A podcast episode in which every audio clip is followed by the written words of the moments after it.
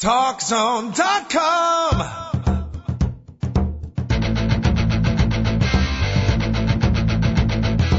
Now, TalkZone presents Two Guys and a Mic, your mid-morning break sports talk show. It's a passionate yet lighthearted look at the world of sports, featuring the coach, John Cohn. They'll recap the games from yesterday, look ahead to the matchups tonight, and cover a lot more in between. Now, Two Guys and a Mic on TalkZone.com. And welcome to a midweek version of Two Guys and a Mic. TalkZone.com. Daniel Sternfield, the young and the restless, joining the coach today on Two Guys and a Mic. Thank you for checking in with us. We do this show 1 hour once a week, 5 days a week. I'm not real good at math, Danny, but I believe that would be five in toto. Right. I think you meant 1 hour once a day. Okay. 5 days a week. And what did I say? You said 1 hour once a week. Ah. That would not be good. Yeah. And I'm certainly restless after last night's disappointing 4-1 Hawks loss. Goodness. 4-1 Blackhawks lose. We'll talk some NHL hockey. We got NBA playoffs. We got baseball on the docket. The NFL draft. NFL schedules have been released. We got all kinds of political things happening. David Olsen, our producer, will give us the latest on what's up on the TV and movie ratings. We got a lot to pack in a one-hour show. The young kid, Daniel Sternfield, the coach, that's me. Not so young. Definitely not a kid. 888-463-6748. That is our phone number. And, Danny, you are young and you are still restless. And, for all the female listeners out there, single and eligible, we got that confirmed last week. I'm assuming in the last week, nothing in your social status changed. Yeah, not as far as you know. Nothing in the last. No, nothing's changed in the last. Hey, week. Ho, blue, 42, red, split left. I don't work that quick, but certainly restless with just playoff failures everywhere you turn in Chicago. One expected in the Bulls. No one's surprised. Failure? We'll get to that later. Maybe it's a stretch to call what the Bulls are doing a failure. I'm very pleased with the Bulls' playoff. And we talked about it a couple nights ago on the phone. They were outstanding in Game 2, about as good as they can play. On the other side, with the hockey, the Blackhawks you know, it's desperation time. As hockey players like to say, we have to play desperate. Mm-hmm. I don't know why you wouldn't be playing desperate from game one of the playoffs, but any way you slice it, they're down 2-1, and I'd say that Thursday's game in Nashville is a must win. The Preds just look sharper. The passing's more crisp. They look like they have more energy. They're faster to the puck. They're you know, their goaltending is better. You know, I mean, the Hawks really don't have an answer right now. I mean, Quenneville looks like he's playing with the lines a little bit and the minute amounts, but you got to find a way to get a win. You know, maybe look at what you did in Game 2 where you shut them out. You got to find a way to get a win and get this series back, even at 2, going back to Chicago, make it a best of 3 with 2 games at the UC. Yeah, ditto on your thoughts. Ditto and a ditto and a ditto with a exclamation mark after those. And again, I'm not a hockey expert. It's not my number one sport, but watching the game, Dan, you know, game one they lost, and it was Nashville taking the game to the Hawks at the United Center, but I thought the Hawks, you know, still played, you know, average anyways. Okay, average. Their passing was up, but boy, and I did not see the entire game last night. Missed a good part of the first period, half of the third period, so I watched about half the game. The entire second period, they were brutal. I mean, I could not believe they were making just simple mistakes. They couldn't connect on passes. They could not get the puck out of their own zone. I felt like I was watching the Nashville Predator on fast forward on my machine, and maybe new technology, and I thought I was watching the Chicago Blackhawks on regular speed, or maybe it was Nashville in regular speed and the Blackhawks in slow motion, but clearly it was so visible.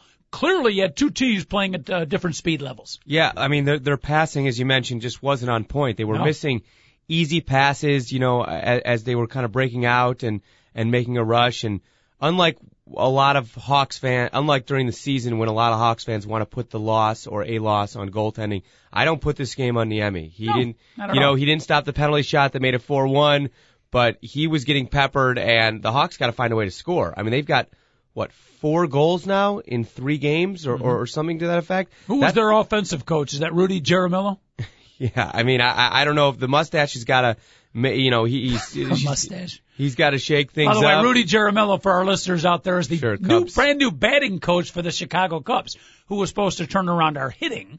That hasn't worked. I thought maybe he was consulting the Chicago Blackhawks. Just had to anything at this point, because this is a team that has a ton of offensive weapons, and they're scoring four goals in 3 games. Now's not the time you want to be in a slump.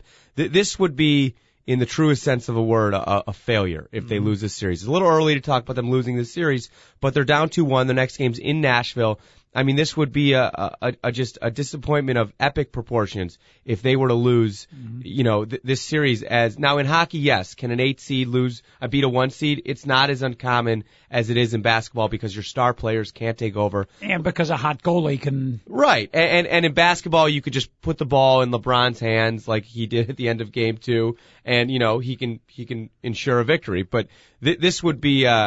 You know, as a 2 seed with a fantastic regular season with over 100 points, this would be just a monstrous disappointment if they were to fall in the first round. And I think, you know, I don't know if Quenneville would be on the hot seat. I don't think that would be the case. No. It just people would just, you know, I mean, it would be a long summer and fall for hockey fans. Let us not forget to credit Nashville too. They're playing a heck of a game, and their coach, the Pillsbury Puck boy, I like that guy. Boy, he sits. A rotund gentleman. He's been there 11 years. He looks ornery too. You could line up, 200 people, and he would be about the 200th you'd select, as this guy is an NHL hockey coach. Yeah, he looks ornery. Oh boy, he does not change his expression. They're up 4-1. It looks like he just ate a sour lemon. He looks all business, you know. He does indeed. Sips on that water bottle. Actually, doesn't sip on the water bottle. Chugs out of the water bottle. Maybe. There's more than water in that water bottle, but this guy's a heck of a coach, the Nashville team, playing a great game. And what did you call the Hawk coach? You called him the Mustache? Yeah, I didn't make that up. I mean, that was... So he is known now as the Mustache. He's been known that, you know, people just shorten up because that mustache... It's a great mustache. It's distinct. It goes, you know, with Wannstedt as great mustaches in Chicago sports fame. But, you know, you got to give credit to Nashville, but there's no excuse. I mean... Yeah, I don't want to give them too much credit. This is a number 2 seed with 104, 107 points. Yep. This is a team that should be in the Stanley Cup, or if it's a disappointment. Now, you know, I mean, now they're looking at staring, you know, up at a 2-1 deficit. Mm-hmm. So Blackhawks at times yesterday they looked like a 14-year-old team playing against an 18-year-old team. That's really the best way to describe it. It was on a different level. I couldn't believe that it was the Chicago Blackhawk team I've seen all year long. It's such a different feeling, you know, that you have versus. You know, how you approach watching and rooting for the Bulls series, because there was no expectations. Everyone I heard at most had Cavs in 5. So if the Bulls squeak out a game, you know, on their home court, you know, can ride some emotion, everyone's satisfied. They're in the playoffs. They're continuing to kind of progress and with Derrick Rose and Noah. But now, you know, on the other side with the Blackhawks, this is a team that had expectations very, very high, and rightfully so. They were absolutely dominant in the regular season, and now they can't score. So I think it's panic mode, it's desperation time, it's all the cliches you want to trot out. Yeah, I predict that the quote unquote the mustache, one change that you will see, a guy that has been inactive the last 3 games will not only be active, but he will play. Adam Burish, who is a spark plug for the Blackhawks, got injured, not happy with not being brought back in the lineup. But as you mentioned, the Hawks had a great season. The mustache didn't want to break things up. I predict Adam Burish going to get some ice time and maybe get in a fight, maybe fire up his teammates a little bit. A little Adam Burish might be what the Hawk need. Anything. I mean, you know, I think they also miss Brian Campbell out with a broken clavicle from that awful hit earlier. Come on, just a clavicle? Yeah, suck it up. We got 2 clavicles, don't we? Right? David Olsen, our producer, pointing to his clavicle. Very nicely done, David. Now he's pointing to something else. Stick with the clavicle, please. But you might have 2. You may have 2, but they're also up by your neck. So it's just a clavicle. Snap it back into place, tape it up, and get them out. It's a flesh wound. Anyway, it just get you know. I think they miss him. And where's Marián Hossa with his $65 million contract? He's supposed to be a star for this team. What does Steve Rosenblum say in the Sun Times? Paging Marián Hossa. Paging Marián Hossa. Will Marián Hossa please report to the Stanley Cup playoff? Yeah, I mean, that's a guy that should be, you know, was brought in here to score goals, and he's not. And, you know, as a result, the Hawks are really suffering offensively, and you know, they're a team that has a lot of weapons. Toews hasn't really been active this series. You know, Kopetsky had the only goal yesterday, and he had 3 shots on goal. He was the star of the game, you know. And Kane has been, you know, okay, but these guys, you know, they're supposed to be carrying the team. Mm-hmm. You know, the captain, Jonathan Toews, and Kane are the stars of the future, and they're the stars of the present. So it's now or never. I mean, I would say that Thursday's game 4 is must. Now or never. Is must the win. The time is now. By the way, the goalie. Sorry for that. I couldn't resist. Interlude. Yes, for that very poor interlude. The goalie. It's a battle of the Finnish goaltenders. For the Nashville Predators, again, I agree with you. Antti Niemi has been okay. He's been okay. He's made some nice saves. He has not been the problem. But Pekka Rinne, what's his name? Yeah, Rinne or Pekka Rinne. His Finnish counterpart has been outstanding. Yep. He's made some spectacular saves. The save he made in Game 2, second period, on our guy Marián Hossa, that was one of the finest saves I can say that I don't think I'm exaggerating, that one of the finest saves I've ever seen in hockey, when he was on the left side of the net. Yeah. Slid over to Hossa. Hossa shoots, and he just dove to the right-hand side, made a glove save, and the cameras caught the great expression of Marián Hossa with his arms up, and he just rolled his eyes upward like that. If the Hawks lose the series, that play and that expression will be, I think, symbolic of the entire series. Yeah, they're missing some chances like that. You know, last night a couple, you know, kind of open nets for a second. They're just not, they're not finishing those chances. Mm-hmm. Because there was one play, was it Versteeg was, you know, sliding in. He had a guy on his left, and he was going to pass it to the left. The defender stayed home. And it was like Versteeg was so ratcheted into what he was going to do that it turned out he had like an open 12, 15-foot shot. And he ends up passing it, and the announcer, Steve Conrad, the color guy, pointed it out. It's just an example of how the Blackhawks are off in their normally very good offensive game. You know, Danny, from playing sports, you take what the defense gives you, right? Yeah, but and the Hawks have talked about being patient, but they've also talked now that the time is over to be patient. Shoot the puck. You have to be more aggressive. You have to kind of, you know, you have to be on the offensive more and not let this team, you know, you can try to figure them out or let this team, you know, kind of fade in their energy, because the Hawks are getting beaten in every way. Energy, passing, you know, just kind of moving the puck and getting scoring chances, and they don't have time to wait until they can play their game. You know, they don't have time. It's not like, you know, it's not like basketball. You can't let the game come to you anymore, at least. You can't. I mean, you gotta get on the board early on Thursday. Only one day off. They get to come back on Thursday. That's good. After playing a buster like that, you want to come back right away and play. Hockey fans out there, we'll get to NBA. It's a Major League Baseball too, but if you're a hockey fan, any of the playoff matchups we hear coming out of the city of Chicago, kind of concentrating on the beloved Blackhawk, but any hockey talk, we're right here for you. Danny Sternfield and the coach John Cohn, a couple of guys who've played absolutely no hockey in our lives, but we play experts here for 56 minutes each and every day. 888-463-6748. Our phone number again, 888-463-6748. You can email us at mike2guys@aol.com. That's M-I-C and the number 2, mike2guys@aol.com. Joel Quenneville, the mustache. And as you were breaking down Blackhawk hockey, I was totally discombobulated, or lack of concentration. I kept going back to the mustache. You've never heard that? No, I've heard the nickname, I think, a little bit, but I'm just I'm taking it a little bit more epithetical. Because Q is, calling him Q is fairly unoriginal. Yeah, but I'm expanding my mustache thought processes. And I'm wondering, David Olsen, see if you're with me here, does the mustache, is it a window or an indicator into the personality of the person? You had mentioned Dave Wannstedt. Bushy, disheveled, uncombed mustache, a little bitter, angry, unorganized, disheveled. Nice guy, but unorganized, disheveled coach. If you ever see Dave Wannstedt in a close game, the mustache indicating the person. Michael Ditka, short, tightly cut, almost dictatorial, if you will. Mustache, no frills, very strict. Mike Ditka, the coach. Joel Quenneville, the mustache. A little bit broader, but very well cut, very well centered, very, you know, Joel Quenneville's a businesslike, no-nonsense guy. So I ask you the big question today, Danny Sternfield, you, with a little bit of a morning after mustache. I hardly call it a stash. You know, Danny Sternfield, a man who in his mid-30s questioning his own sexuality, the mustache is sort of in, sort of out. Does the mustache indicate into the personality of the person? That is the question for the day.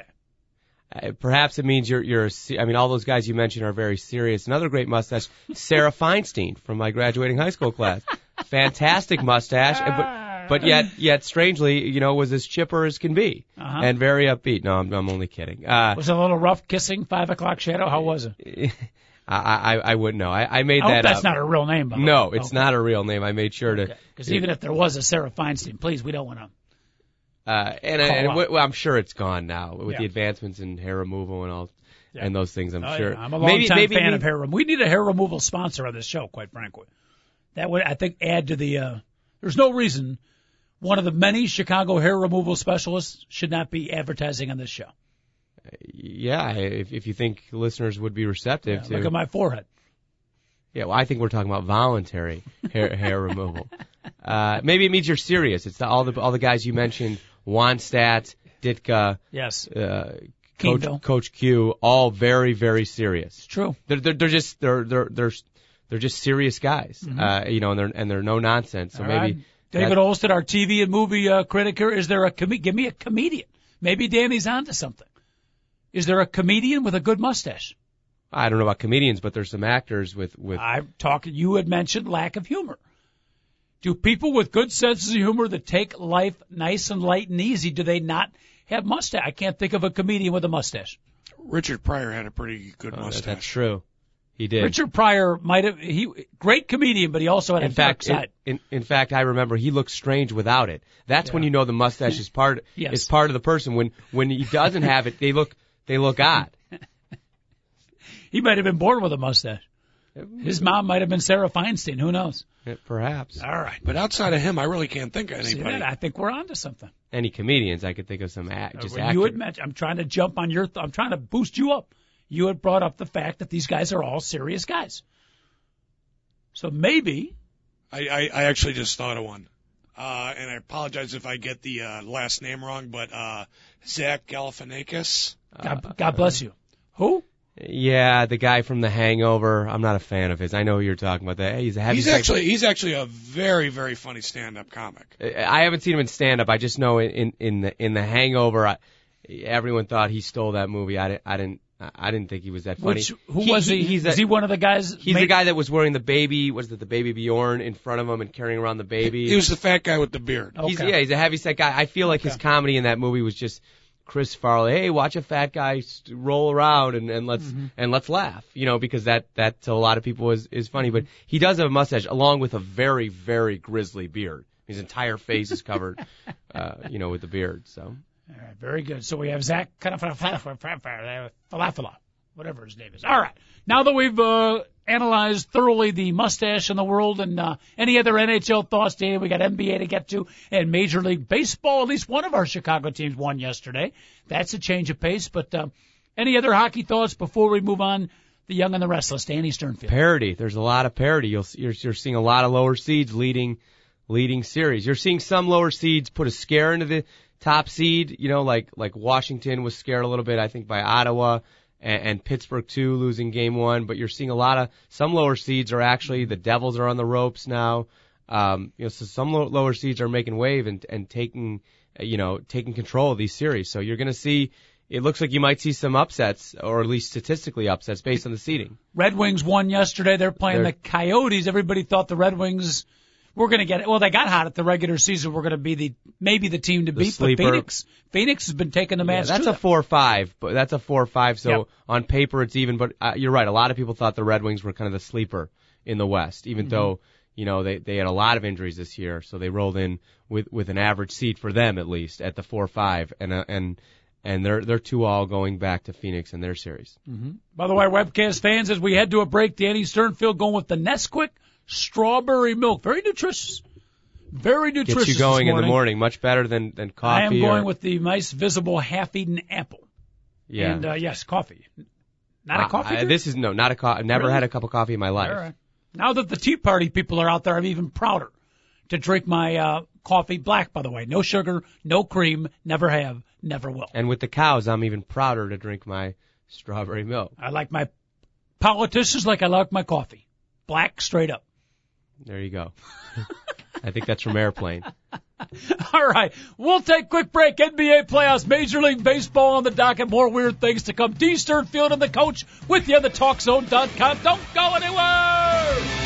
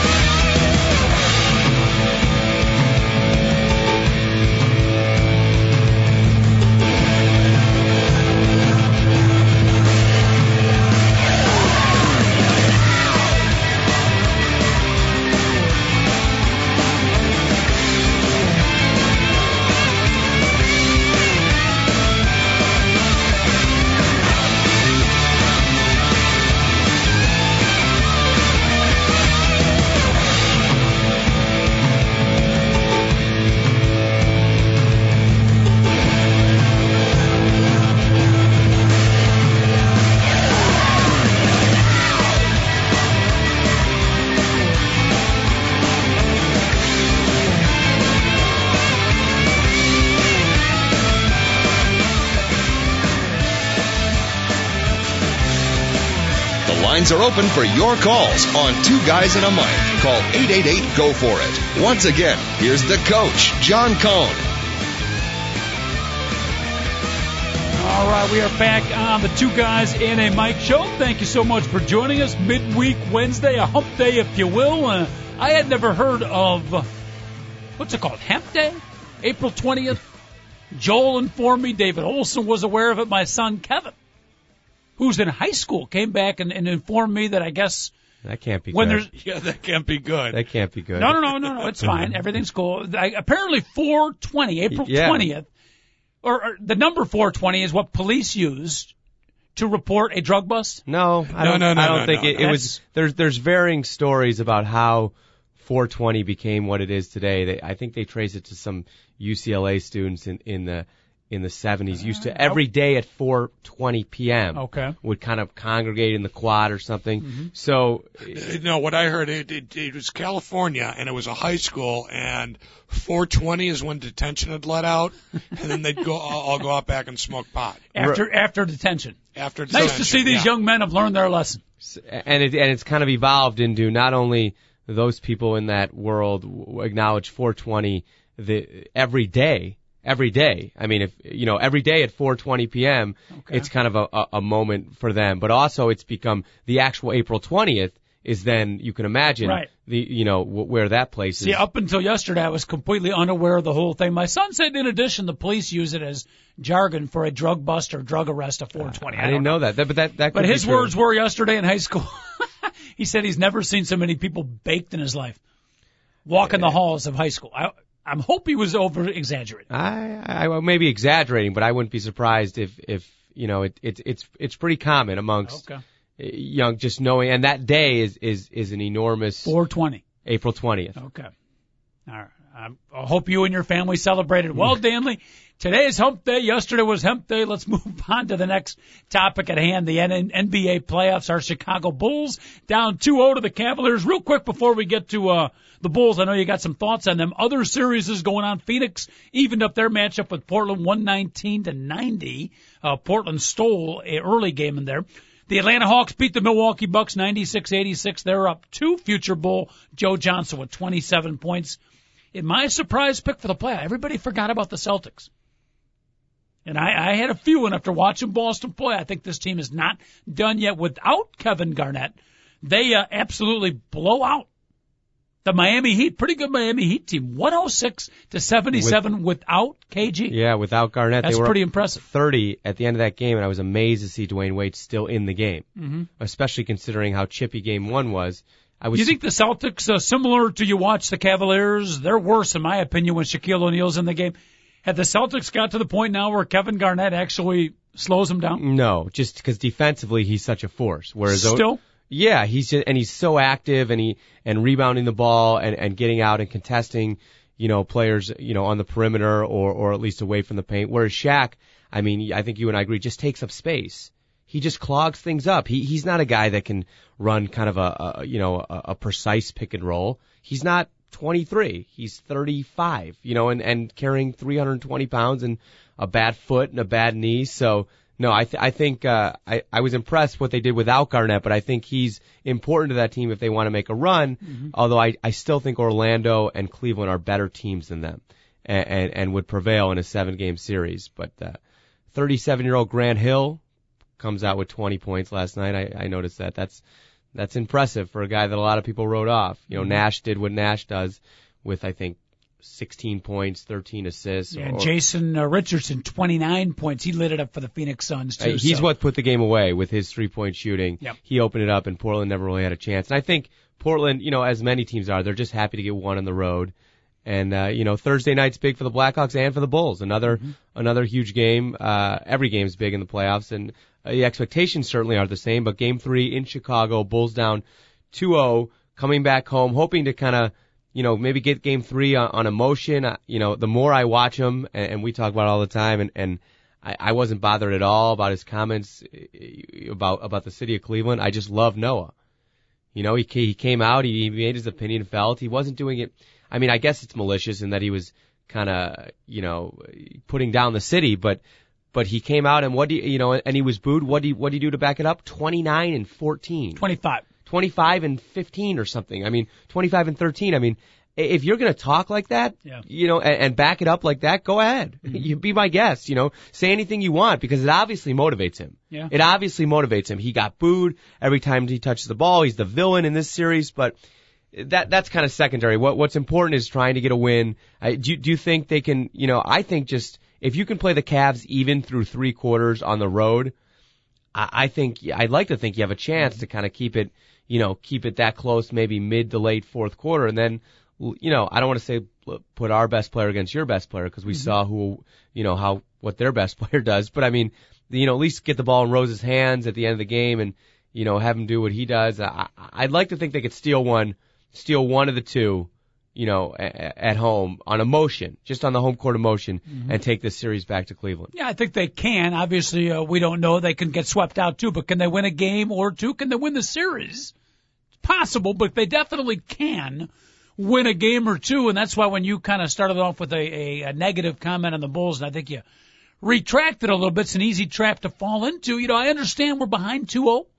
And there's a lot of sports talk and a lot of people out there that, hey, it's about winning and losing. It's professional sports, and the only thing that matters is the W. You're in the end, you're right, and you don't want to be satisfied with being down 0-2. There's something to be said about development and experience in the playoffs. They took the game to the Cavaliers, Danny. They silenced that Cleveland Cavalier crowd. The young Chicago Bull team came of age. Yet another step, I thought, in Game 2, when it looked like they were going to fold, they took the game to the Cavaliers and only some just unbelievable shooting by LeBron James changed that game. Luol Deng, I like his comments. Some people will criticize for him. You know, everybody's talking about negative. You know, Lou, do you think you still got a chance to win the game? Luol Deng says, to be honest, we're happy with the way we played. How about that? A pro athlete. They're down 2-0 in the series, to be honest. We're pretty happy with the way they played. They played as good a game as I've seen them play, maybe all year. Yes. I mean, every guy was doing. Heinrich could have had a better game, but Dang had 20, I think. Rose had in the 20s. Noah had in the. I mean, you had Flip Murray. Moving the ball. Flip Murray contributing. They just, you know. I mean, did they get stops at the end? No, but like you said, what are you going to do when a guy hits a fadeaway straddling the three-point line with two guys draped on him? And he happens to be one of the greatest players of all time. Mm-hmm. So you're just, I mean, what can you do? You gotta, you don't let him go to the basket, you don't let him get fouled, you know, and you make him take a lower percentage shot for him, and he made it. He got, you know, I felt like I was kind of watching Reggie Miller or Michael Jordan when I was watching LeBron because he just, the more and more the shots became more and more difficult, he would continue to make them, and it would just, everything would, you know, he was glaring at the Bulls bench, and there was some talk about maybe the Bulls were talking trash to him. Yeah. I don't know if the Bulls were. I wouldn't recommend that, you know, to LeBron James. Yeah, he makes a basket and then he looks over to the Bulls bench for approval or disapproval. Easy, LeBron. Right. I mean, take it easy, big boy. They're an 8 seed, you know, at 41 and 41. And you haven't won anything yet in your 6 years. By the way, the Vinny Del Negro criticizers, here's what Luol Deng said was their strategy for the game. And as a basketball aficionado, I think Vinny Del Negro's game plan was right on.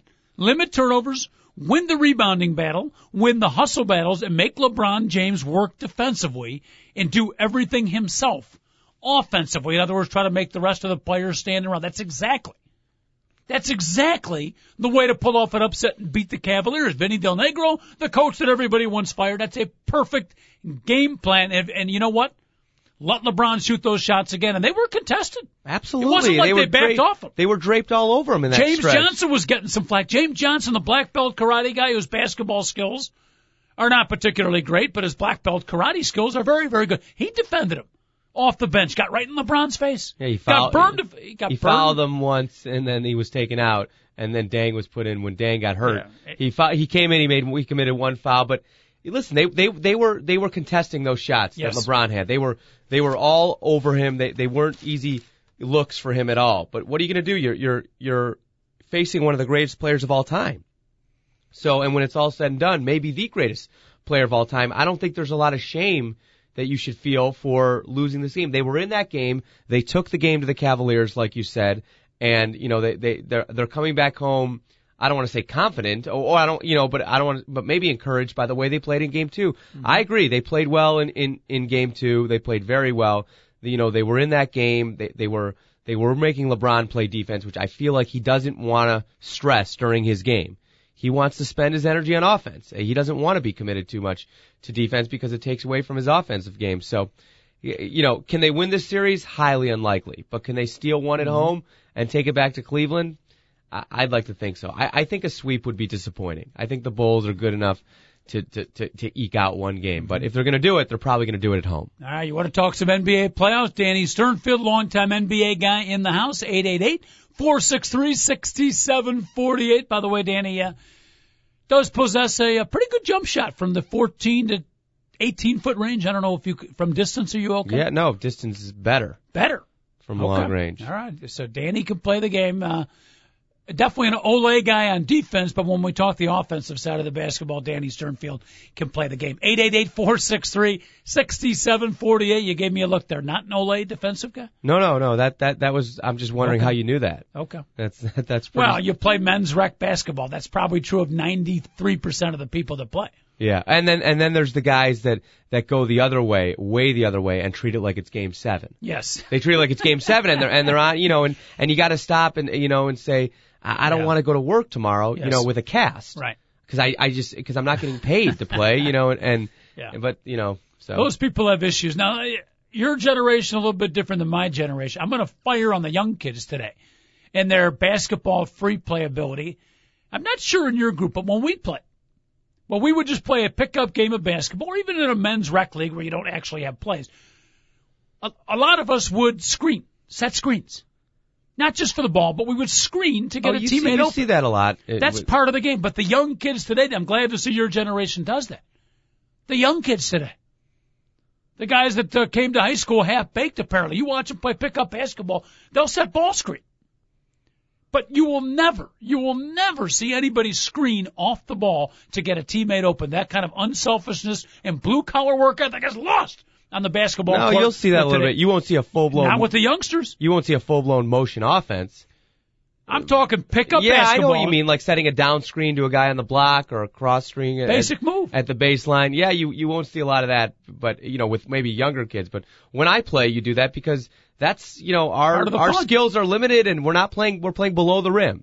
So our satisfaction out of a give and go or a pick and roll and a layup is equivalent, you know, that's as close to we're getting as that's a strong take, you know, to the basket. 'Cause so you have to, you know, take victories in the simple kind of pleasures like that when you're playing at our level.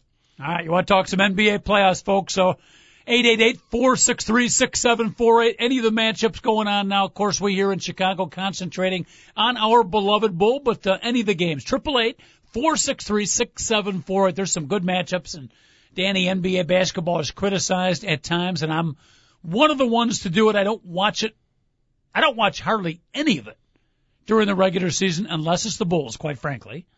I'd rather watch college or high school, but come NBA playoff time, it's pretty good stuff. I go completely the other way in terms of my viewing preferences. I'd rather watch the NBA versus college. I do like watching high school, but there's just not even a lot. Regular season. Absolutely regular season. And the reason I sum it up is on a Saturday afternoon, really, because I think of Purdue waking up. I've woke up on too many Saturdays to watch Purdue and Ohio State duke it out to 52-50 in overtime. Yeah, great games. I don't want to see that. I'd rather see Phoenix and Golden State play in the 120s. I don't want to see Ball State and or Northwestern and Iowa play a 57-55 thriller in Evanston. No, I think it's much more fun. I want to see the best basketball players in the world, and those are in the Olympics and in the NBA. Well, Division I college basketball players are pretty elite players, and a good close game with some defense in there. Nothing wrong with that at all. Fair enough. Two different sides of the story. Yeah. All right, 888-463-6748, Game 3 coming up tomorrow. So for the Chicago fans, playoff-wise, Danny, we have a rare day off tonight. But a doubleheader tomorrow. That's trouble. What are you going to do now? Because they're both on at the same time. I'll probably watch the Bulls. I keep one up on GameCast on the computer, so I'm just kind of not watching it on the computer, but it's giving you every 30 seconds updated. So I'll watch the Bulls just because I know that with the Blackhawks, I mean, you could catch the highlights easier, all the highlights. I mean, if the Blackhawks win 3-1, it's not hard for me to see the 4 goals scored. Whereas the Bulls, I want to catch more of the game because there's obviously a lot more scoring, so. I'll have the Blackhawks on, and I'll probably ESPN. I mean, I'll have the Bulls on. I'll have ESPN.com up and just kind of, clicking me scores. Whatever happened to the Dave Olsen, our TV technologist here? It was real big for a while, and then people don't talk about it anymore. Tomorrow in Chicago will be a perfect day to do it, but the PIP, the picture-in-picture. Is that technology still there where you can actually watch a game and then have another game? It's still there. It's still there. Believe it or not, most new TVs don't even offer that because the DVR has kind of grown and rendered that kind of meaningless. Right. See, but I don't know if people are going to have time to DVR, watch a Bulls game and then. Well, most TVs, they've got the satellite dishes, I know, that have got the TiVos built in. You've got 2 receivers. So what you can do now is you can flip back and forth, pause the game, switch to the other channel, switch back, and then start the game. Or a lot of people I know have 2 TVs. Not 2, enormous ones, but they have a little smaller TV, especially people who just like watching sports. They keep one on mute and then put the sound, the sound up on the other. My picture-in-picture never worked quite well. For some reason, the small little thing would always come up to the adult Cinemax station. Strangely, was always on the large one. Really? Yeah, that was on the large. That's even more distracting. Well, depending on how you look at it. To me, the game in the little corner, the Sox game in the corner was a little bit distracting. So you're watching the Blackhawks, and you got the trying to follow a plot, on Bikini Babes 4, on the bigger, very very difficult. So now with the computer, I feel like that's also rendered it a little bit. Less effective. Yes. I mean, everyone has their computer on at home, and they've got their computer, they've got their laptop up and running. You can literally watch the games on computer. You can watch the actual, like you did with the NCAA tournament, or at the very least, you can follow it every 20 seconds on GameCast, where in baseball, I mean, they're giving you pitch by pitch what's happening. So you're really not missing any of the action. You're just, you're whether you're watching it or you're listening to it. I enjoy listening to games on the radio. I know a lot of people don't, but I'll. And a friend makes fun of me, I listen to Bulls games on the radio. If I'm driving around, don't feel like I'm missing anything if I'm listening to it on the radio. Yeah, I'm actually with you. It's a lost art. But it's not bad. Baseball is the same way. Or if you get a good football announcer, you know what? You could pretty much get the, if not the complete feel of the game, a pretty good feel for the game. And sometimes we're so used to the visual, it's nice to check in with one of our other senses. I never do it, but a lot of people you'll see at the baseball game. I think Bartman might have been guilty of this when he was watching that Cubs game at the game with the WGN. Yeah. I don't do it either. But I see where they're coming from. They want to you know, they want to follow the game with some commentary, you know, and I just don't know if there's that delay. There's that delay too. Like a lot of people will say, well, why don't you turn down the radio and turn down the TV volume and turn up the radio? 'Cause there's a delay on radio and TV, and I don't want to be bothered by the delay. It's just, to me, the beauty of going to a game live. Most of us don't get to go very often, maybe once, twice, three times a year. It's a special moment. You get out of the house and you get to enjoy fresh air. You're around people. You get to see a game live if you're listening. Or, you know, you're on your BlackBerry or watching the game on the video, catching the replays on the video, or looking up at the big scoreboard, which is showing replays and showing all kinds of visual. You watch people at the games now when there's a nice scoreboard? Half the time they're watching the scoreboard instead of the game. They're, in fact, watching, they're getting into their TV habits while they're live at the game. Literal scoreboard watching. Yeah. Yeah, well, now, I mean, and when people are at the game, I mean, almost so many people have mobile devices that give them internet on their, you know, on their phone, so they're able to follow each and every game that's going on around the league and right, see. Now, what play are we watching? You were distracted. Is this from yesterday? Hey, we're seeing a guy jump over the catcher as he's approaching home plate and touch home plate and be called safe. Right. And the other manager is irate. I don't know if that violates any rule. He's from the Fordham. Doesn't violate any rule. You're allowed to leap over the catcher. I think so too. Absolutely. He's on the Fordham baseball team. I thought we were watching like old-fashioned baseball. That was a great play. So it's on ESPN and it's on First Take on ESPN too. And I think he's coming around from first in a college baseball game, and he approaches the catcher and he just takes a 2-footed jump right over the. The catcher had the ball. He's going to be clearly out. Yeah, and he caught the home plate on the way down. Guy's got good elevation. Yeah. See, now the other – and now, of course, they're interviewing him for his 15 minutes. Well, I hope your comments about watching on the internet becoming more and more common because our show. Webcast. Our show is counting on the internet becoming more of a factor here. We're not doing the radio program as we used to do, Dan. We're now doing the internet show. So I do hope that the webcast and the internet, as you have predicted, will become a bigger thing. Yeah, there's going to be internet in cars soon, you know, in a couple of years where you're just going to be able to listen to – radio through the internet in your car and things like that. Well, pretty soon will not the internet and the TV at home and the computer at home, in the not too distant future, will it not all become one device? I wouldn't be surprised, right? Where you go out and you buy something that you know, you buy a screen and then that screen is used as your computer, you know, for your internet, for your TV. So we could check our AOL messages or whatever. You could check your email messages on a giant screen. Maybe in the corner of your TV. You can start doing that now. Wow. Is it in 3D yet? The newer TVs that are going to be coming out you'll be able to browse. Can we do three? Can I check my mail in 3D? Possibly. That's probably coming. I have a very lonely life, David. These are the things I look forward to. But yeah, that's what I mean. That's where they're going with the TV is where your television screen and your PC are basically one and the same. Okay. And then kids won't have to go to school because why waste money on transportation? Sure, right. They'll be able to stay home. You'll have your virtual teacher teaching them. And so, I mean, look at the popularity of online colleges. You know, University of Phoenix. I mean, they're promoting, you know, take the classes from your own home, work at your own pace, and they're, you know, the teacher's up on the screen giving a lecture, either audio or a box with him in it, you know, showing a video. And you're right. Maybe we'll get to a point where why go to school? Just put you in a room, log on at 8:30 a.m., log off at 3:30, and, you know, have a nice day at school. Yeah, basketball practice starts at 3:45. Be there on time. Or why even, you know, maybe the basketball practice becomes something you do over the internet, where you're actually just kind of directing your virtual self. The only negative thing with that, you'd lose recess. And as a grade school kid, Danny, recess that would be tough to cut it. You can't have virtual recess.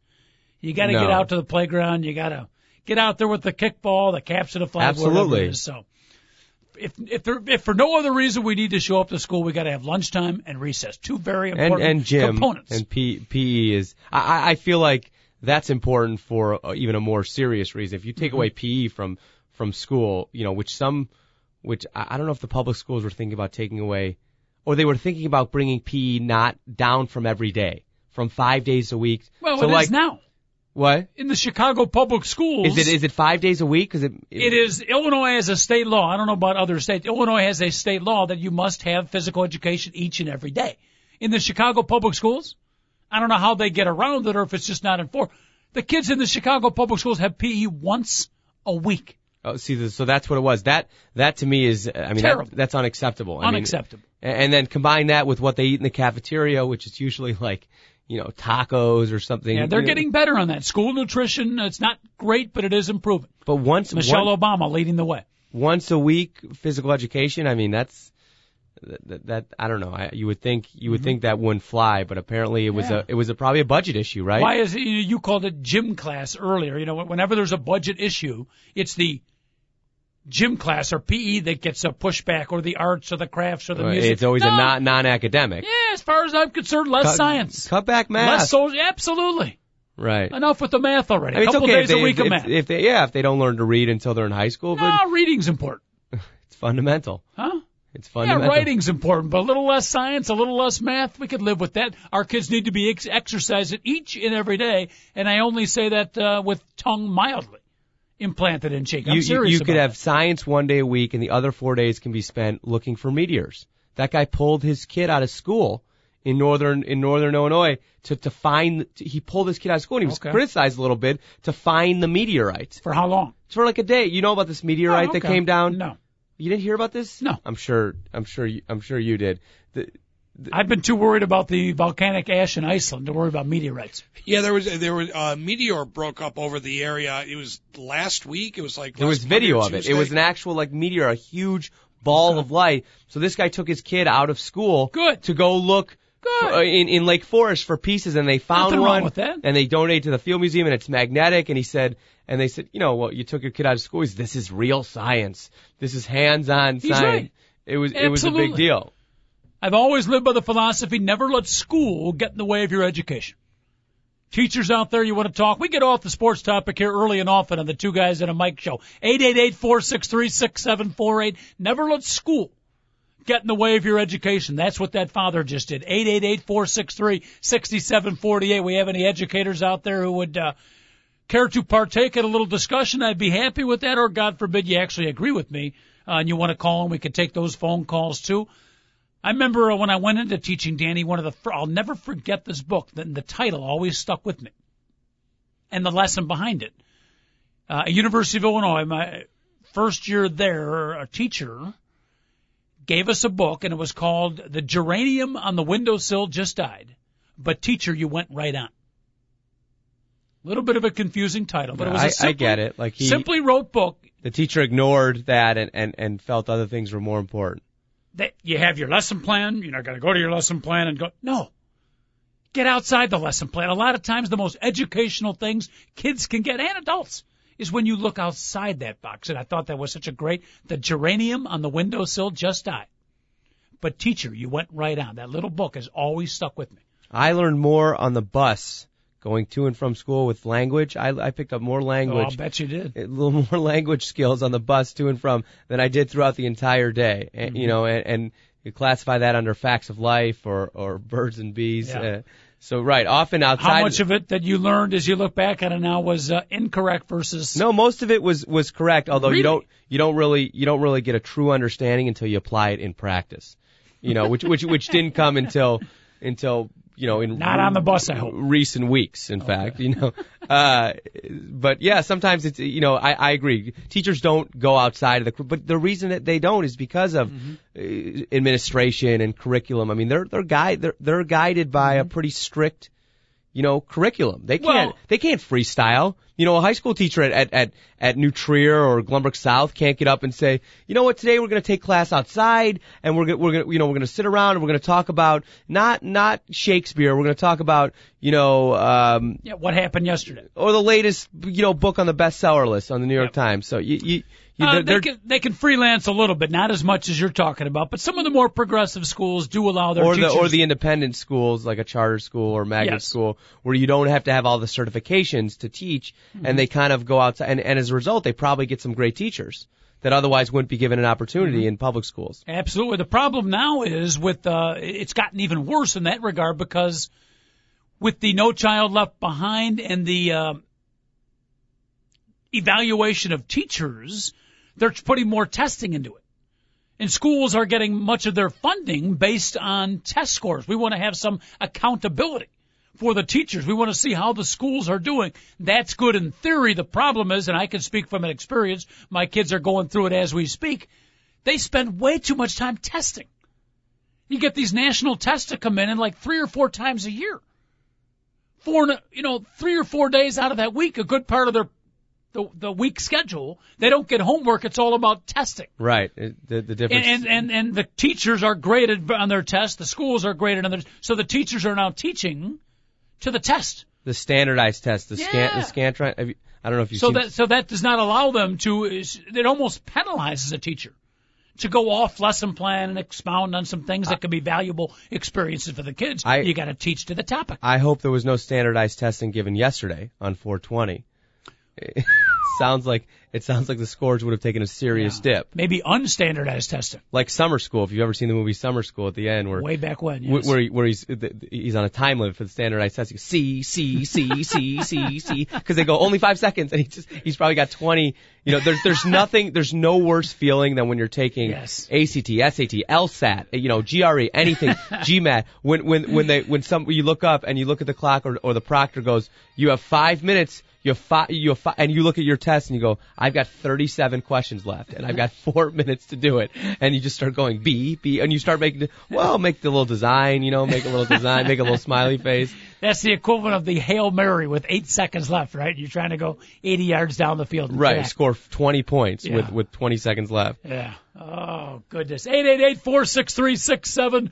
48, the phone number here, TalkZone.com. Two Guys at a Mic Show. Sports and more. We jump off the sports page early and often. And Danny, if a sports psychologist were analyzing us the last 15 minutes, they would probably say these guys are rambling on off-sport topics so they don't have to get to their final topic, which is Chicago baseball. Yeah, I don't know if it's too early to want to avoid it completely. It's too early for me to get as excited as I would about the Bulls and the Blackhawks. Not that I'm that excited about the Bulls, because the baseball season is such a grind. I mean, it's, we're still in April, and yeah, but both teams clearly, after miserable years the last couple of years, both teams did emphasize this year getting off to quick starts. Yeah, and that hasn't happened for either team, and it's been, I feel like, the same underlying problem for both teams, and that's the offense. Yep. The Cubs have one earned run scored in 25 innings. The Sox offense is, other than Konerko and the surprise in Andrew Jones, you don't see many guys really, moving the needle and getting, and having breakout seasons or even being steadily productive. So it seems like it's a problem. That's why I feel like the Sox are better off, because when the offense isn't going, they can rely more on starting pitching than the Cubs. Mm-hmm. I mean, the Sox, Danks is turning into a real stud. Burley does what he does. Garcia at the fifth star. Peavy's already started to pitch better. He had 1 or 2 earned runs in like 8 innings against Cleveland the last game. So I feel like the Sox are better positioned because they have stronger starting pitching to weather these offensive ruts. These spells of offensive, dryness, so to speak. Sox win yesterday against very good and very hot Tampa Bay Devil Rays team. Nice win for the White Sox. Johnny Danks gets it done. 8 strong innings, 4-1. Chicago Cubs lose 4-0. Their hitting woes continue, 4 losses in a row. Mike Pelfrey, the New York Mets, not sure who and or what is Mike Pelfrey. Didn't see the ball game, Danny, but 3 hits in 9 innings, and we did pay a lot of money for, and I have confidence in this guy, but so far hitting coach Rudy Jaramillo, the new boy wonder for the Chicago Cubs via the Texas Rangers, so far, not so good. Yeah, but do you put that much stock in a hitting coach in general? No, you're right. A lot of people think that, yeah, you can work with them, but should they be given too much credit? Or, like Guillen says about managers in general, don't give me too much, I don't deserve too much credit, and I don't deserve too much blame. Yeah, he's right. The players. And he backed up Greg Walker as hitting coach about a week ago when everybody was firing on the White Sox batters, and I do think he's right on that. Yeah, I think in all the coaching positions in baseball, it's the one that is certainly less influential than, say, a pitching coach. Mm-hmm. A pitching coach is breaking down. Well, I guess hitting coaches do it too. They break down your swing, but. Mm-hmm. Toronto, other Major League games yesterday of news and notes and interest. Toronto beat KC 4-3. I mentioned that game because Vernon Wells hit his seventh homer of the young season. Right now, tops in the league in home runs. Vernon Wells off to a... Konerko not far behind, I think, with 5 at least, or maybe 6. Minnesota, the Twins, they keep on rolling. Beat Cleveland 5-1. Kevin Slowey, their latest star, 8 strong innings. The Twins, a different look Minnesota Twin team, Danny, but... so far, so good for Minnesota. Yeah, I mean, they did a number on the Sox, you know, even though it's early. They're a team, you know, it doesn't matter what ballpark they play in. People thought maybe they would suffer from a new ballpark not playing in the Metrodome. No, not at all, and I think they'll be there, you know, for most of the season. Mm-hmm. Boston Red Sox break out of their losing streak. 5-game losing streak is over. They beat Texas 7-6, an oddity in this game. Texas stole 9 bases in the game to set a team record, I believe. 9 stolen bases in one game, and you still lose. That's not good. Yeah, you've had a couple strange things. You had the Brewers score 10 runs in the first inning of a game. Yep. A couple games. You've already had a no-hitter, first ever by Colorado. 20-inning game? Ironically, a 20-inning game. I love those. And La Russa was involved. And I read an article. The who? La Russa. I mean, he was the Cardinals. And I read an article by Joe Posnanski, the great writer for SI.com, who we've had on the old show, just talk about how he overmanaged the you-know-what out of that game. He was moving guys around. He's making quintuple switches. He was position play just for one game because that's his way. He's such an overmanager. And, you know, followed up what followed the Rockies' first ever no-hitter in team history was a sad story about their team president being found dead yesterday. Yesterday. I didn't read much more about it other than he was found dead. I don't know. What more has come out. Yeah, he did not answer the phone. They went to his hotel room, and they found him. Well, again, no autopsy here yet, but tragic story certainly coming out of Colorado. And speaking of stories that I don't know why it got some play, and our women's golf listenership is probably a little low because we're off season, but Lorena Ochoa calling it a day. Yes. My only thought was that's the last thing women's golf needs is their star, the player of the year from 06 to 09 to retire. That can't be good. Great golfer, very classy young lady, only 28 years old. Is she Mexican? Yeah. Mexican, yeah. Yeah. All right. Well, there may be more to that story. Maybe it's connected with the Colorado team president passing away. Right. Who knows? All right. Danny Sternfield, thank you so much for coming in, my friend. I appreciate it. All right. You got any strawberry milk left? Nope. All gone? One bottle usually gets me through 1 hour. All right. We got to get out of here. Thank you so much for listening today. David Olsen, our producer, phenomenal job today. We'll do it again at 10 o'clock tomorrow. Have a great day, everybody. Stick around for the next fine program on the TalkZone.com.